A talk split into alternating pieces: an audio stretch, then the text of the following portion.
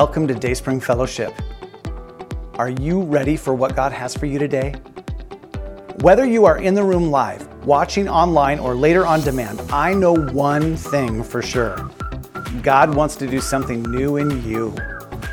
There is nothing more exciting than knowing that God is at work, even if we can't see what He's doing and have to wait a while to find out.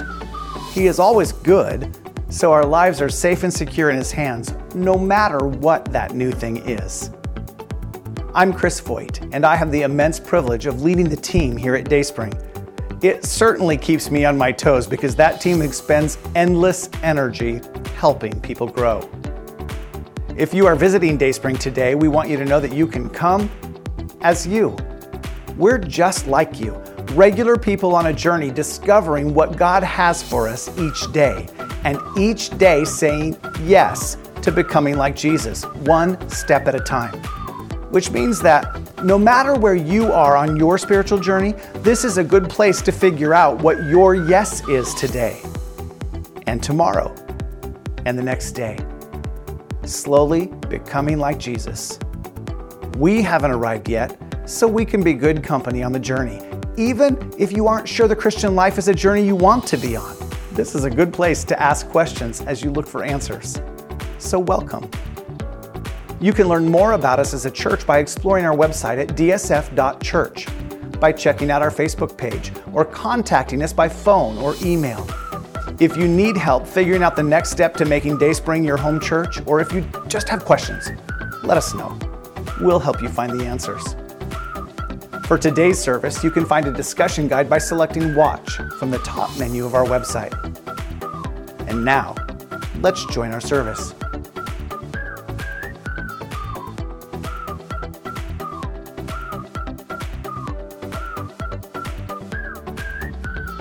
to be transparent here, has anyone been annoyed with the delaying of fall weather this season? Anyone? Okay, glad I'm not alone, right? Oregon, right, has this reputation of being really wet during this season, but we have been bone dry for far too long with temperatures in the 70s and 80s range. It's too much. Now, I know just a few days ago we got our taste of rain. But it still took way too long for that rain to even get here. And this means, at least for me, that the feeling of fall has been missing. And I know that some of you like love the very warm, sunny autumn days. But all I have to say to you is that you live in the wrong state. You see, I, I love fall. I just, it's my favorite season. I just wanted it to, to come sooner than it has. I enjoy the changing colors of the leaves, the, the cooler weather, wearing flannel, and of course, Halloween. Now, with, with Halloween comes many different traditions trick or treating, eating way too much candy, and horror movies are all staples of this fall holiday. And the latter is something that I personally despise. I've seen way too many horror flicks that I care to even remember. They are usually forced on me in some awkward social situation where someone has convinced me that I'm going to enjoy their favorite scary movie. John, this time it's not it's going to be different. It's not going to be all that bad. False every time. They are all scary for me. No matter the genre, it's watching psychological thrillers or gory slasher movies or monster movies, I'm not having a good time. I end up having like nightmares for weeks and I'm like on edge even longer, keeping all the lights on in the house and like peeking around corners to make something make sure something's not going to jump out at me or try and kill me, right? While I dislike them, I have to admit that there's one type of scary movie that isn't all that bad from my personal perspective. Have any of you seen a zombie movie, or at least know what a zombie is this morning? Be honest, okay? I've seen a few. There's The Walking Dead and Night of the Living Dead are like just two current examples. I can tolerate zombie movies. Now, if you don't know what a zombie is, zombies are disgusting and fearful creatures that cause all kinds of trouble for the living. They are these dead corpses that walk around and they want to eat your brains and infect you so that you also become a zombie. Wonderful picture, I know. Now, at this point, you may be wondering why I'm talking about zombies in church this morning. Well, the truth is that zombies aren't just a work of fiction that emerged during the Halloween season in horror movies. They are 100% real. Not only that, but we all once were zombies. This morning, I'm going to teach you how to survive the current zombie apocalypse. Welcome, everyone. This is Zombie Survival 101 this morning. Now, if you're curious, curious, how is the youth pastor going to pull this one off? I want you to keep listening, and we'll get into the scriptures to connect the dots. But before I do, I just want to welcome everyone back to our new series in the book of Ephesians called Becoming Who You Are. We're walking through this letter chapter by chapter, chapter and verse by verse to understand the truth that God has for us through His Word. Um, Pastor Michelle kicked us off with an introduction to the content of, the of Apostle Paul's letter last week and walked us all the way through chapter 1. Today, we're going to look at just 10 verses. These 10 verses are actually only two sentences in the original Greek. Dr. Tony Merida, who is a pastor, professor, and author, calls Ephesians a, a mini theolo- theology book. Sorry, mini theology book. These verses are just jam packed with truths for us to understand. And even if you're not a Christ follower, you would benefit from reading this letter to understand the central tenets of the Christian faith. And if that's you, I hope that you stick with me today as we unpack this passage together. Now, the Apostle Paul at the time of this letter being written, is in prison because of his message about Jesus to the Ephesians. So he decided to write a letter to the many house churches in the greater Ephesus region in Asia. You see, Paul had been a zealous persecutor of those who believed in Jesus' message, but had this life changing encounter with Jesus that transformed him into a dedicated advocate for the gospel. His message in Ephesus focused on the truth that Jesus had torn down the traditional walls between Greeks and Jews. Has any, have anyone here this morning, have you ever heard the use of this new, fairly new phrase called my people? Okay, if you haven't, we all have our type of people. People who we get along with, or people who share your interests. You don't even have to know people personally to know that they probably would be your people. she's a diehard Mar- Mariners fan? Oh, yeah, she's my kind of people. But if they're an Astros fan, nah, they wouldn't, we wouldn't get along. They're not my people. They aren't my people. You see, Paul was a casualty of this kind of thinking. When Paul started sharing the good news of Jesus, the Jewish leaders knew he wasn't part of their people anymore and attempted to have him executed.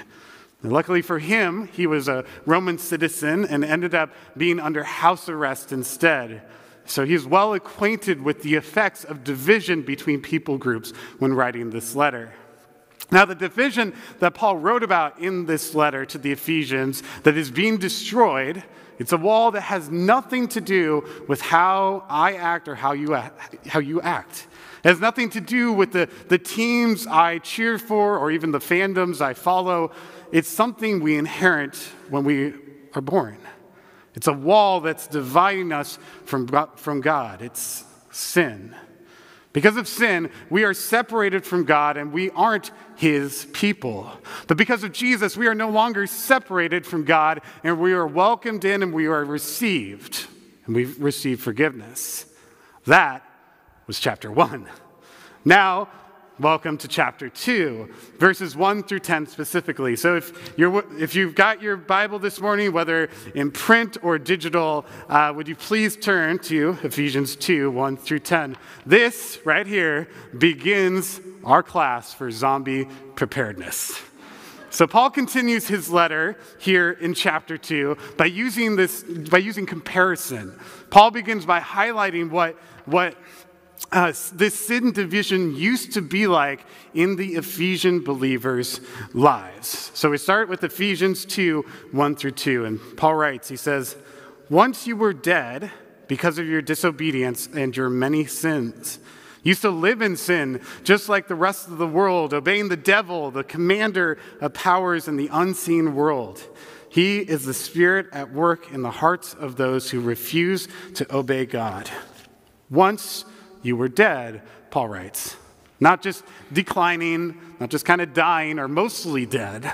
This state of being is just not a, it's not a sickness that needs healing. Paul writes that you were totally, they were totally, completely dead. They were once people who had rejected God and his ways and lived according to the rules of Satan in complete disobedience to God. But they weren't physically dead, right? They, they still existed. They still had culture. They still had families. They breathed. They ate. They worked. They laughed. See, it wasn't their bodies that were dead, but rather their spirits.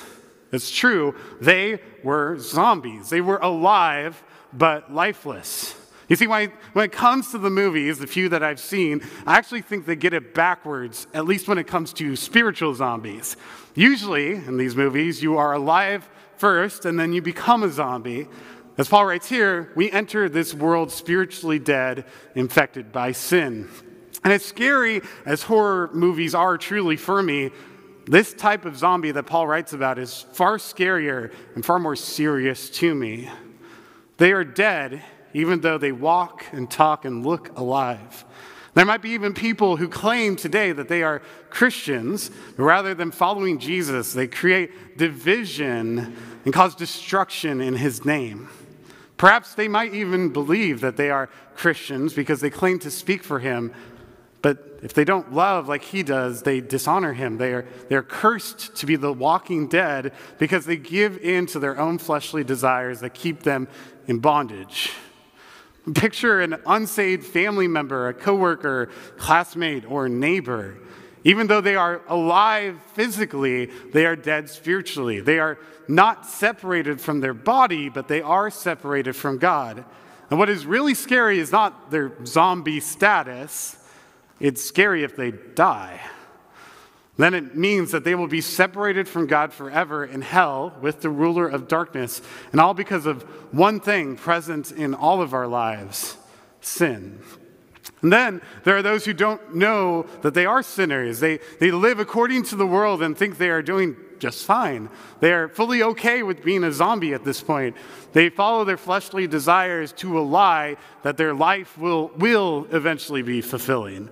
They're chasing after the wrong things. They, they might think, if, man, if I just make $80,000 a year, then I'll have it made. If I can just get that next hit, then I'll be numb to it all. This path leads to an easy life of zombie walking, but it's no life at all. The tragedy is that they are headed towards destruction willingly. In fact, there are some that might want to make you a zombie too. You believe in a magical fairy in the sky. Man, that's ridiculous. There's no God. How could you ever believe that? You're so silly. I know all the answers to life if you actually listen to me. They're spiritually dead. And while this spiritual deadness doesn't outright mean that they intend to spread evil in this world, there are still plenty that do. And there are many other ways the world spread, is spreading the contagion. In fact, its worldly ways are constantly changing, meaning its ways cannot be truth. Right? Truth is objective. But the world today wants to teach you to believe that truth is instead subjective, that you get to create your own reality, your own world, and make your own morality. That if you simply live a version of life that satisfies you, then you lived a good life and you are worthy of your own sort of heaven. That if you can figure out your own identity then you have succeeded in life. Brothers and sisters, this is a lie. And this is a lie that the Ephesians used to believe. You see, Paul mentioned that because they fell for this lie, they are under command of the enemy, and Satan is hell bent on destroying humanity through all of these lies. He is the author of lies, after all, as scripture says. Those who are dead under his influence because they obey the laws of this world and this is his world. They play by his rules as they line up to the entrance of hell without even realizing it. They've been brainwashed into believing that their way of life is right, and they are spiritually dead. The Jewish philosopher Hannah Arendt observed this spiritual deadness in Adolf Eichmann, the, new, the Nazi architect of Hitler's Jewish extermination program. When she went to Eichmann's trial in Jerusalem, she had expected to encounter a wild eyed monster. But to her surprise, he was just a boring, polite man who was comfortable with the horrendous crimes he had manufactured. He was spiritually dead and under the influence of someone keen on making this very world hell. Now, you might look at me and this example that I just brought up and think, John, I'm nowhere close to being a Nazi. Okay, I read books, I volunteer at a soup kitchen, I'm a good person, I'm not part of some demonic cult that worships Satan. It can't be that bad. And while that may be true for your works, that they do good for humanity. Apart from Jesus, we are still spiritual corpses. We're dead in transgressions and sins, walking about in disobedience to God, which makes us his enemy. Let me assure you this morning, it is that bad. But Paul goes on to broaden how this infection, how far this infection has spread. In verse 3, he writes, all of us used to live that way, following the passionate desires and inclinations of our sinful nature. By our very nature, we were subject to God's anger, just like everyone else. See, Paul is now is being very inclusive with his language. Not only were the Gentiles in Ephesus this way, but everyone was. Even God's chosen people, the Jews. And this would have been highly offensive language to any Jew during the time. Those who were Jewish followed God's law, and when they inevitably sinned, they performed sacrifices to pay for their sin. They worked for their salvation. They thought they were covered. After all, they were God's kind of people. But no one could, inspe- could escape this infection. Every single person, Jew or Gentile, sports fan or philanthropist, has been cursed with sin and is subject to God's justified wrath. No, one, no, wor- no one's works can save them from this infection. There is no good in a zombie. And you see, the virus of sin is an abomination before God. He doesn't want his wonderful creation to be corrupted by sin. He wants sin to end and to put a permanent stop to evil. You see, God's character is unchanging. And he is a God who demolishes sin and has done so from the beginning. You see, if we're cursed with this wretched disease, then there is truly only one option for us. You see, zombie movies over time have established a few key ideas for survival from zombies. The most important one is that you can either you can run from a zombie or you can kill it with two shotgun blasts called a double tap. Otherwise, one of the walking dead will overtake you. You see, now God, He's in no trouble from us overtaking Him. But we actually deserve the double tap of death to our zombified souls. We are in dire need if we are to escape God's holiness, which obliterates sin in righteous action. So, this right here is the state of what the Ephesians and all us Christ followers used to be like.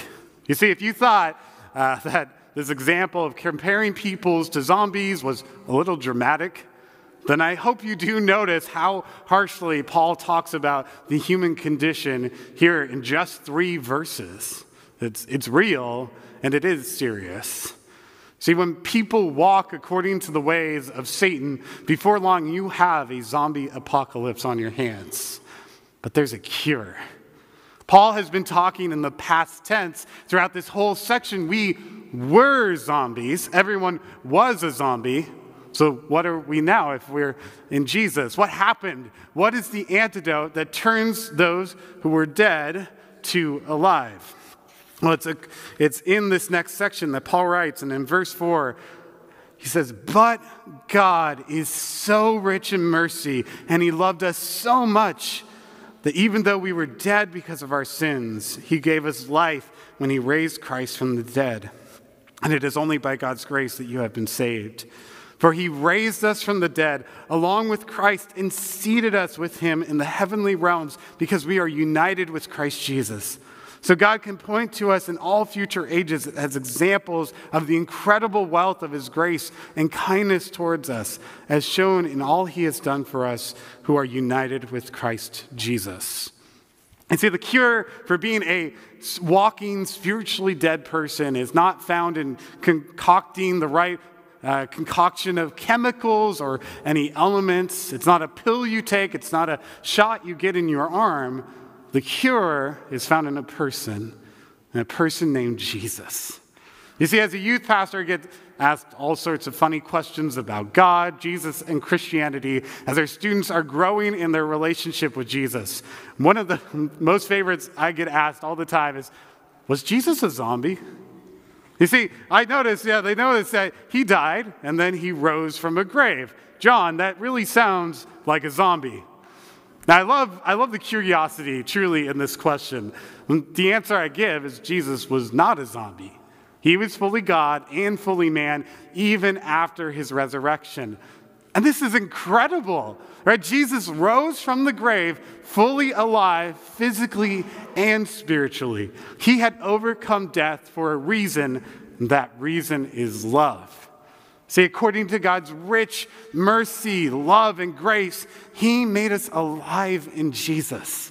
God, Father, Son, and Holy Spirit did it all. We are, the, we are the zombies, so we can do nothing to save ourselves, right? We sinned. There is no coming back from that infection that we could, that we could ever manufacture for ourselves. So, Paul, in the same sentence, affirms the wrath of God and the love of God. And this is a weighty comparison, but there's a reason for that. It's because you cannot understand his love without an understanding of his holiness. And here in these next few verses, I pray that we get an overpowering sense of God's love as we see how lost we truly are without him. You see, our students today, they're burnt out on hearing talks in school about mental health and how each one of them are special. Right? They're not buying it, at least from a, a secular perspective. They've heard all the talking points over and over again. See, they desperately need a new form of love.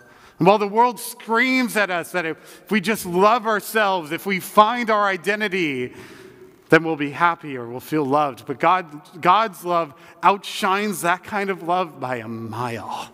See, this is the kind of love that they and we all need. His love is a defining part of new life. And because of that love, he showed us immeasurable, scandalous grace.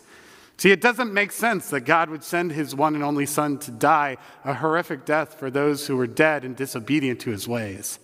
But it's because of love that it is, it's just one of God's defining attributes.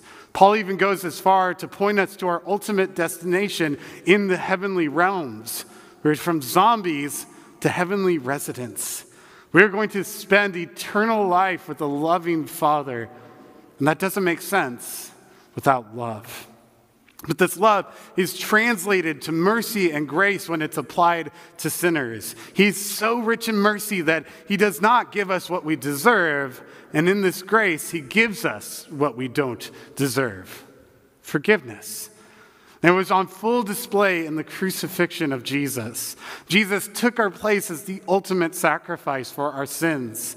You see, salvation is completely God's doing and work from beginning to end. The Father sent his Son Jesus out of his rich mercy and love to die for zombies, corpses who are spiritually dead in transgressions and sins, to purchase us from the power of death, from the power of sin and the enemy. See, Jesus accomplished all the Father sent him to do. Jesus died and rose on the third day. Jesus accomplished redemption, and he lives and he reigns today. Amen. You see, most scholars have connected Paul's comparison of death to life to the incredibly vivid imagery of one of God's prophets that he received in a vision. This vision was new life that was at the time yet to come, but now has come through Jesus. So if you'll read with me in this text, this is Ephesians 37, 1 through 6, and it's on the screens. It says, The Lord took hold of me, this being Ezekiel, and I was carried away by the Spirit of the Lord to a valley filled with bones. He led me all around amongst the bones that covered the valley floor. They were scattered everywhere across the ground and were completely dried out. Then he asked me, Son of man, can these bones become living people again? Oh, sovereign Lord, I replied, You alone know the answer to that. Then he said to me, Speak a prophetic message to these bones and say, Dry bones, listen to the work of the Lord. This is what the sovereign Lord says Look, I am going to put breath into you and make you alive again. I will put flesh and muscle on you and cover you with skin. I will put breath into you and you will come to life. Then you will know that I am the Lord. See, here Ezekiel got the, to witness firsthand in his vision the state of humanity. We were a pile, pile of useless bones. But God had a plan from the beginning to bring the dead to life. He said, You will come to life. See, God sent his son on purpose. He had a plan to make us alive again. Out of grace, out of love, Jesus came to die. To die on a cross to take the wrath of God upon himself so that we didn't have to stay as dead as a pile of bones. He also died so that death would be defeated because he would be raised to new life three days later. He gained resurrection power to resurrect our spiritual selves. We are zombies no longer. And we need to listen to the word of the Lord that tells us to breathe and come alive. You see, it's present through God's word that we are even reading this morning. It's like a sword cutting through the lies of this world that they want to subject on us, to, that were given by the enemy to corrupt us to death. It's present in the Holy Spirit, which marks us as believers, as Paul stated back in chapter 1. Wake up, dead bones, and come alive. So, what's the purpose of this new life, though? Is it so we become more tolerable people without the hopeless sense of death carried around us?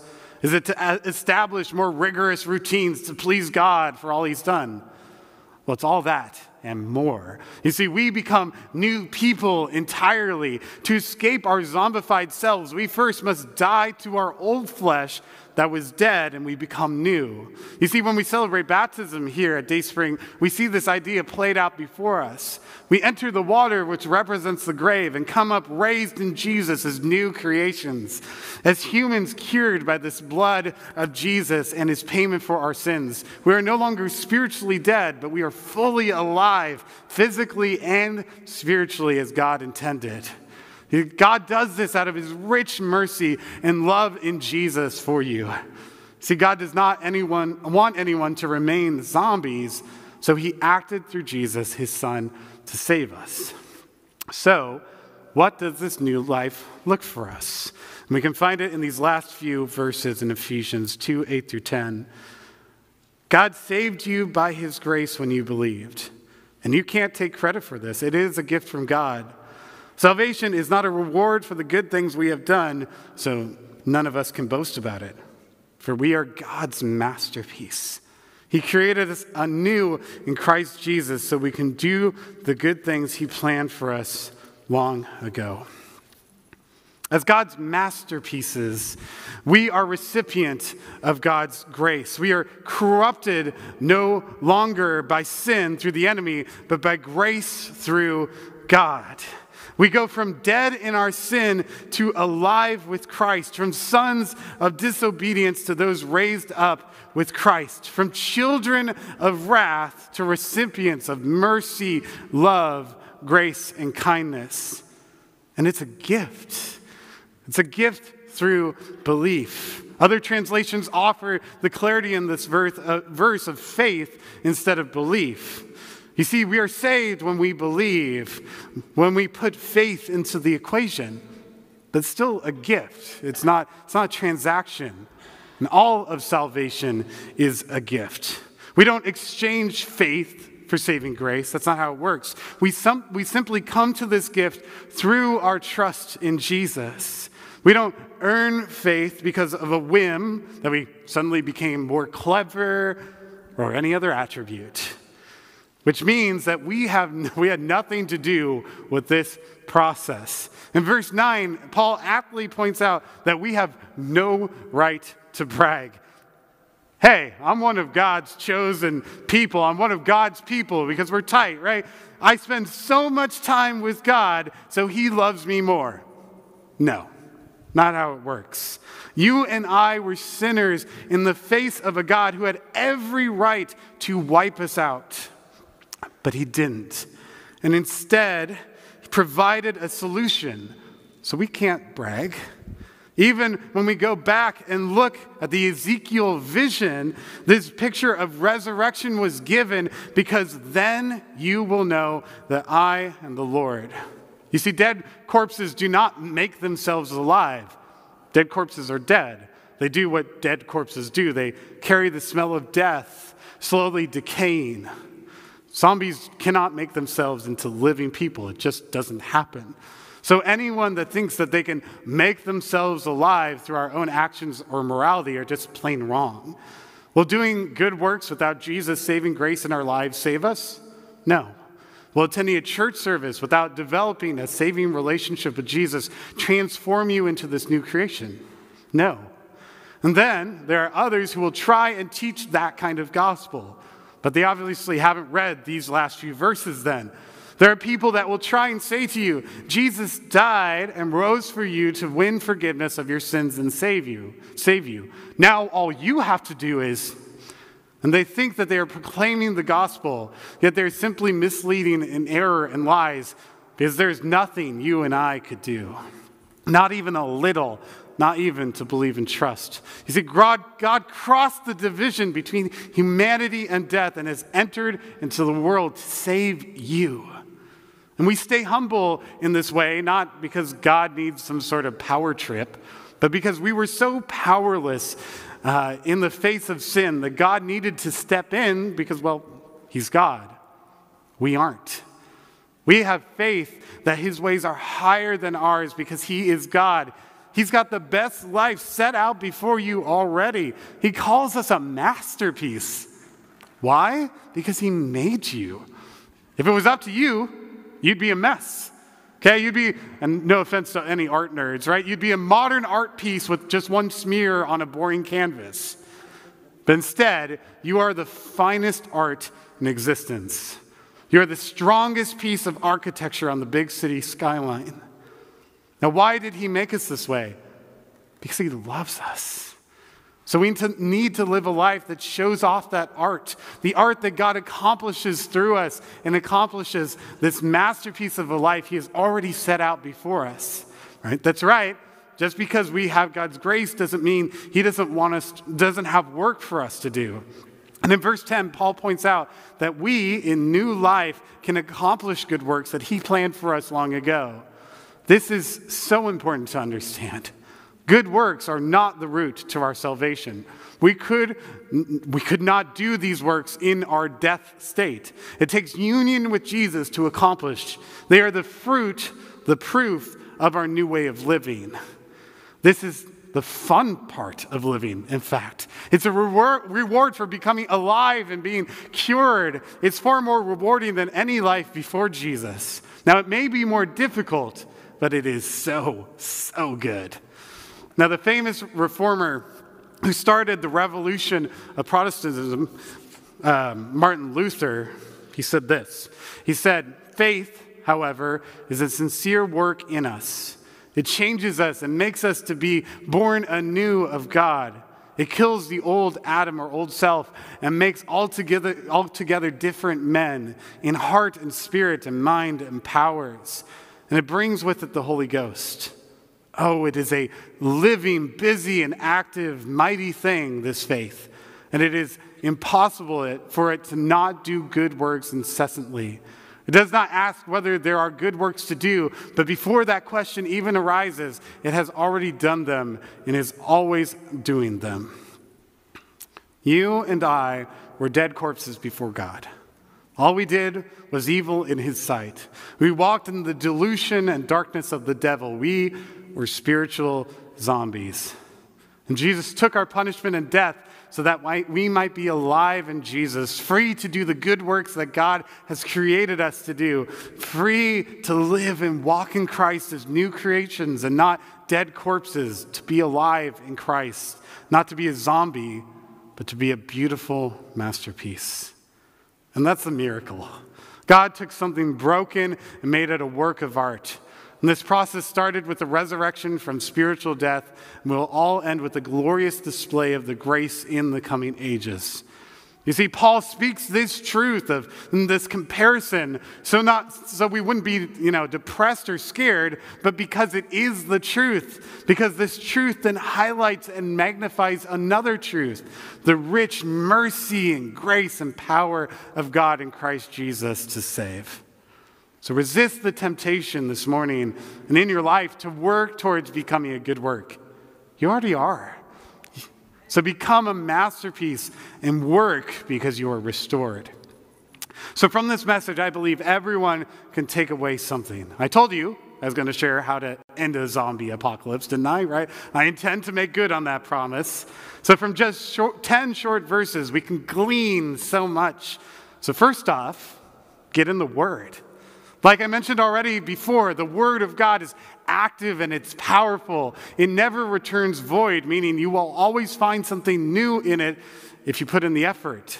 The lies of the world will become so apparent that you'll, hardly be able to even stand it. And that's one way to stave off a zombie apocalypse.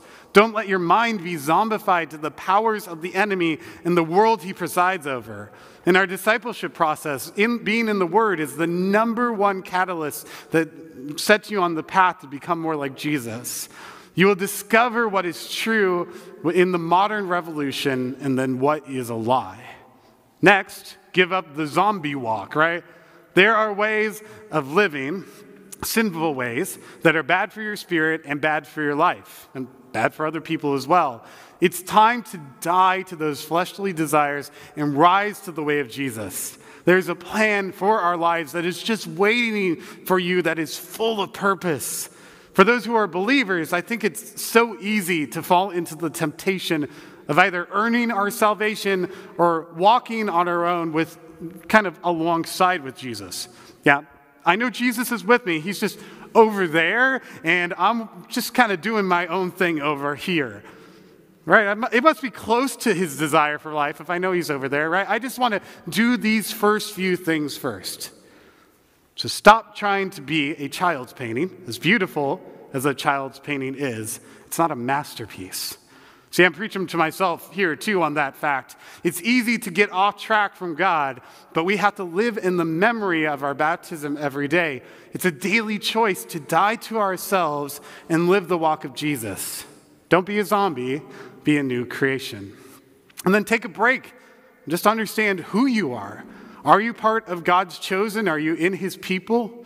Maybe you might be a part of the walking dead this morning. You might think that you have been redeemed by God's grace.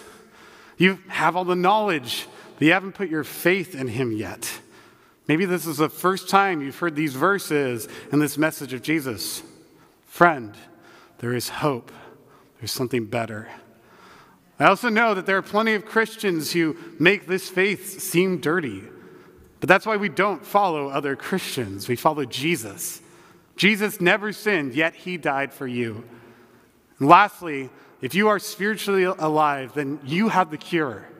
You have the gospel, and you are tasked with helping spread it to those who are spiritually dead and perhaps don't even know it help to end this disease by telling everyone you know so that they can become alive as well. This would be a truly good work. God saves sinners. God saves sinners by grace through Christ Jesus' sake, through faith in Christ. Jesus and all of this is done and accomplished by God, Father, Son, and Holy Spirit. All this God has done for you out of his rich mercy and grace in Jesus. Once we were dead corpses. Once we were all zombies. But that zombified corpse is, corpse is now dead. We can look down on that headstone that marks the grave of our old flesh every day that reads, Here lies John of the flesh, dead to sin. But the grave is empty because God has raised, raised us up in Christ Jesus and we are made alive in Christ. We are now God's kind of people. Go and embrace the newness of life in Christ Jesus. Let us pray. Heavenly Father, we we were hopeless. God, we, as vivid as a word picture of using zombies can be, God, it is the truth that it is that bad, that the, the world's condition is hopeless without you. But God, like, like you show us so clearly that you brought Jesus into the world to be this salvation, this newness of life, that we can be raised to new life. So, God, let us not only walk in the promise of being masterpieces, but God, let us help spread your word to those who don't know that they are walking in spiritual darkness, that they are dead in their sins. God, place unto our hearts the weightiness of the situation of the world. And that, let us not be crippled by fear. Let us not be crippled by anxiety about what the world looks like, but instead see it as an opportunity to go and spread the good news that the world is desperate for. Let us reach our neighbors, our parents, our grandparents, our brothers and sisters, our sons and daughters, our neighbors, Lord, with this powerful truth. Let us reveal to the world the light of the world that is Jesus. It is in your heavenly name we pray. Amen.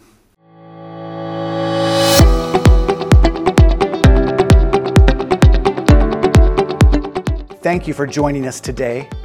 Let me encourage you to download the discussion guide by selecting Watch from the top menu of our website. Working through those questions, alone or with others, will help the truth of God's Word find its place in your life. Please reach out if you have any questions or want help on your spiritual journey. My email address is on the screen, or you can call the church during the week.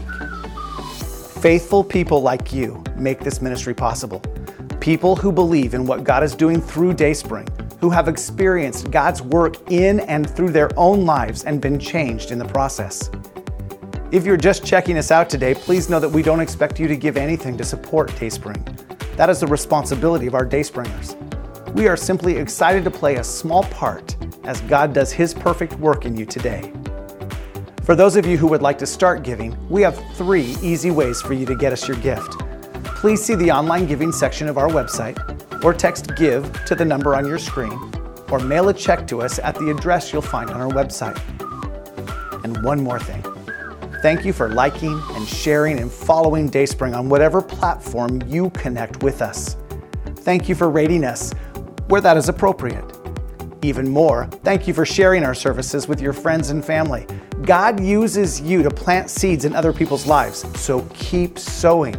And if this service was a blessing to you, it'll probably be a blessing to someone else too. Until we meet again, may you experience great joy in the presence of Jesus.